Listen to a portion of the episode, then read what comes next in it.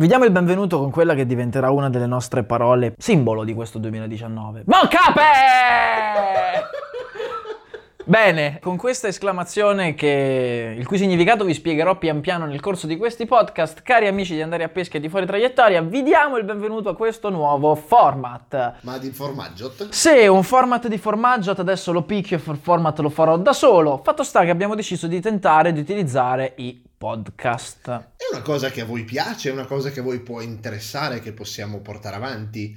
Magari dateci qualche feedback perché potrebbe essere per noi molto interessante è molto utile per capire appunto se ha un senso tutta questa cosa. Oggi di cosa vi vogliamo parlare? Vi vogliamo parlare del rally di Monte Carlo, forse il rally per antonomasia. Beh, il più vecchio nella storia del WRC, quello che c'è da più tempo, è dal 1911 che vanno a spasso per le stradine di Monaco, direi che un pochino di storia ce l'ha. Tra l'altro ti dico una cosa, una volta il rally di Monte Carlo aveva delle tappe di avvicinamento e solo l'arrivo era Monte Carlo, un po' come quest'anno. È vero, perché hanno spostato la cerimonia di partenza, non si fa più nella piazza di Monaco davanti al Casino, ma si farà davanti al Casisì di Gap, che è il paesino di origine di Eugè. Secondo me, tra l'altro, lui ci ha messo lo zampino, ci ha detto basta, sono figo, ho vinto 6 mondiali, adesso la cerimonia d'apertura la venite a fare nel salotto di mia nonna perché altrimenti vi lancio forte la macchina contro il Casino. Beh, potrebbe essere una buona opzione, perché comunque magari sua nonna dal balcone lo vede e gli facciamo con la manina. Tra l'altro macchina di Eugè che poteva lanciare sul Casino, che non è più la Ford, perché questo rally di Monte Carlo ci mette di fronte alle grandi novità di questo mercato piloti. Sì, diciamo che Eugè è passato in Citroën, line-up per Citroën completamente nuova, perché ha silurato tutti e si è presa Eugè, uno qualunque, e si è presa Lappi, che comunque secondo me è sempre stato un grande outsider. Sì, cioè nel senso, rispetto all'anno scorso hanno fatto un salto di qualità pazzesco. Ti dirò che però Osberg mi è dispiaciuto da un certo punto di vista, l'hanno appoggiato nel WRC2 con l'R5, vedremo cosa sarà capace di fare. WRC2 che tra l'altro quest'anno, colgo l'occasione per puntualizzarlo, si dividerà in 2 campionati, 2 sottocampionati. Uno è il WRC2 Pro e uno è il WRC2 quello che abbiamo sempre visto. WRC2 Pro che sostanzialmente terrà conto solo delle case in forma ufficiale, mentre nell'altro ci saranno i privati. Invece le altre novità di mercato? Beh, quella grande è che Loeb si è accasato in Hyundai per soli 6 rally, tra i quali appunto c'è quello di Monte Carlo, ma adesso c'è Hyundai ad ospitare Loeb e d'Elena per la enorme felicità di Thierry Neuville, che sicuramente avrebbe da tanto tempo desiderato avere un compagno di squadra così malleabile. Sì, diciamo che non è proprio quello che ti può aiutare ad essere tranquillo. Gli altri invece in casa Hyundai sono rimasti più o meno gli stessi. Secondo me Neuville avrebbe preferito correre tutto il mondiale su 3 ruote piuttosto che avere in mezzo alle balle le... sì, probabile. Molto probabile. E poi c'è il ritorno del nostro caro amico Kris Meeke, che torna in Toyota.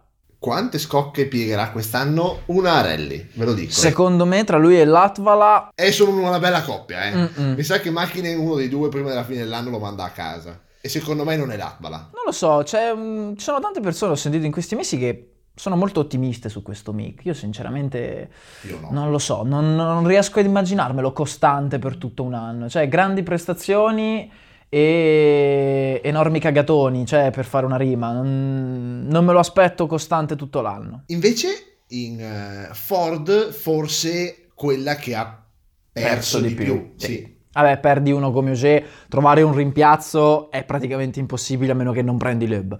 Sono rimasti con le 2 spalle dell'anno scorso, togliendo una macchina, perché quest'anno hanno messo la macchina di demand, ma non credo che farà tutti i rally. A Monte Carlo ci sarà, ma non credo che sarà presenza costante.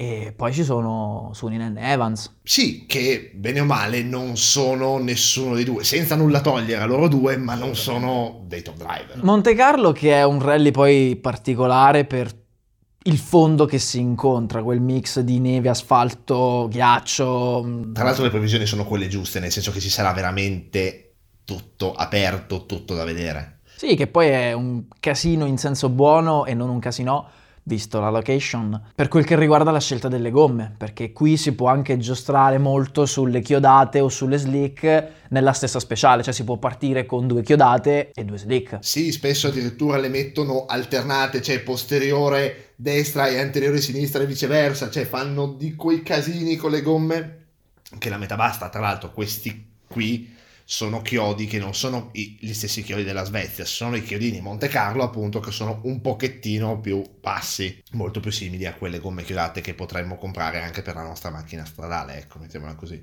Non so chi compri dei chiodi per una macchina stradale, forse io sì, però diciamo che non è così usuale. Gomme chiodate e gomme slick che verranno utilizzate su un percorso che è per il 40% tutto nuovo rispetto al 2018. Ti fermo subito, hai detto gomme slick. Non sono gomme slick. Le gomme delle macchine da rally sono delle gomme, tra l'altro quelle FIA ancora di più, oltre che intagliate, che possono andare bene sia per l'asciutto che per il bagnato, perché proprio per avere una variabile in meno. Percorso nuovo che sarà tutto da scoprire. Chiaro, rimangono le prove classiche dell'ultima giornata sopra Monte Carlo, però il grosso delle prove della zona di Gap sono appunto nuove. 16 speciali, 323 km e poco più, quindi un rally comunque di media lunghezza, non parliamo di uno dei più lunghi, ma sinceramente siamo sempre intorno a quei 300 km di tutti i rally. Sì, è un classico ormai, cioè hanno standardizzato questo tipo di format che può piacere o meno, ormai i rally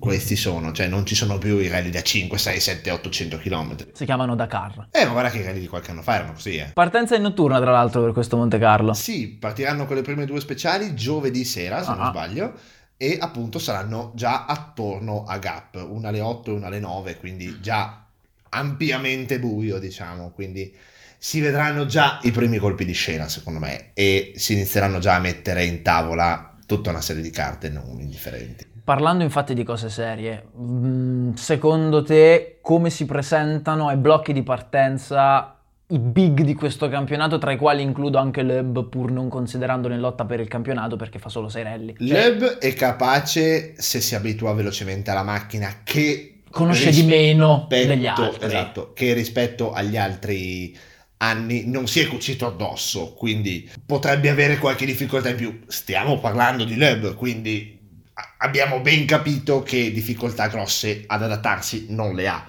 Più che difficoltà direi tempo. Gli ci vorrà qualche rally, poi capisce, trova qualche rally. Vabbè, vai, sesta speciale, va là.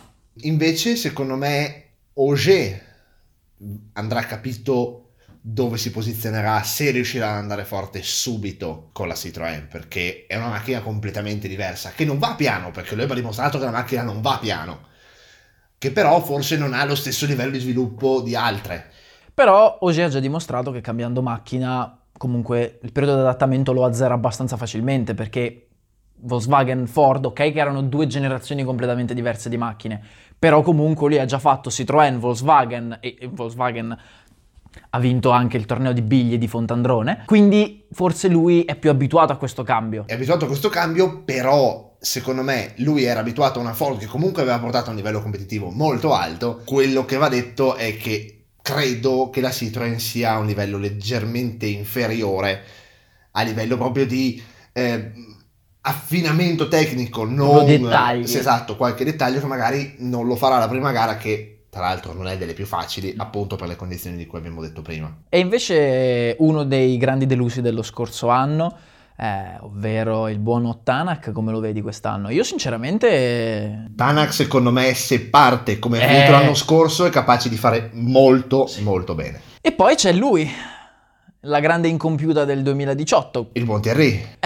Il buon Thierry deve farcela in qualche modo, deve trovare qualche soluzione. Deve quagliare, quest'anno deve quagliare, perché come diceva un vecchio saggio, annacce vicino conta solo a bocce, che è un mantra applicabile a tutti gli ambiti della vita, ma nel caso di Neuville, figliolo caro, il mondiale dovresti cercare, esatto, di portarlo a casa. Io sinceramente mi aspetto anche qualcosa di più da Mikkelsen, che l'anno scorso mi ha veramente deluso tanto, sì, e sono curioso appunto di vedere il ritorno di Meeke. Il ritorno di Meeke, secondo me, ci farà semplicemente confermare le mie aspettative. Cioè io proprio rimango fermo sulla mia idea che ci ha provato varie volte, ma la costanza non è il suo forte. La Federica forse sì, ma la Costanza no. Per un attimo ho pensato ti riferissi alla mano amica, stavo per cadere e collassare per terra, ho fatto sta degenerando questo podcast, mi piace tantissimo, da podcast a porncast. Il passo è Kris Meeke, che di senso come frase ne ha poco, però vi invito a darmi torto. Beh, direi che come primo esordio fa abbastanza schifo, è andato abbastanza bene. No, sì, io sinceramente mi sto divertendo, cioè è una cosa che a me sta piacendo. Raccontateci voi se vi piace, se vi interessa, commentate sulla nostra pagina Facebook, perché sostanzialmente potrete commentare lì. Solo su lì. Bello l'italiano. Bravo, Ste, mi come piace. Optional lo danno in concessionaria, la prossima volta magari configuratelo. Stupido. Hai fatto tutto da solo. Sì, è un complimento a me medesimo. Quindi vi ringraziamo per averci seguito. E aspetta un secondo, dov'è che ci possono seguire questa roba che io ancora non l'ho capito? Su Spotify. Aha. Su Apple Music. Aha. Su Amazon mi pare. Su Anchor.fm e su tutta una serie di servizi podcast che sono disponibili, sostanzialmente Spotify ed Apple Music, i grossi. Che bello, sbarchiamo su Spotify. Fuori Traiettoria. Bello! Un genio! Che schifo!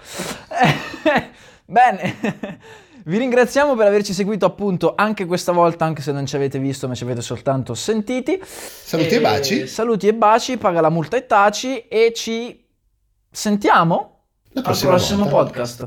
Che potrebbe essere... Chi lo sa, dipende da come ci trattate voi, dipende se vi piace, dipende se...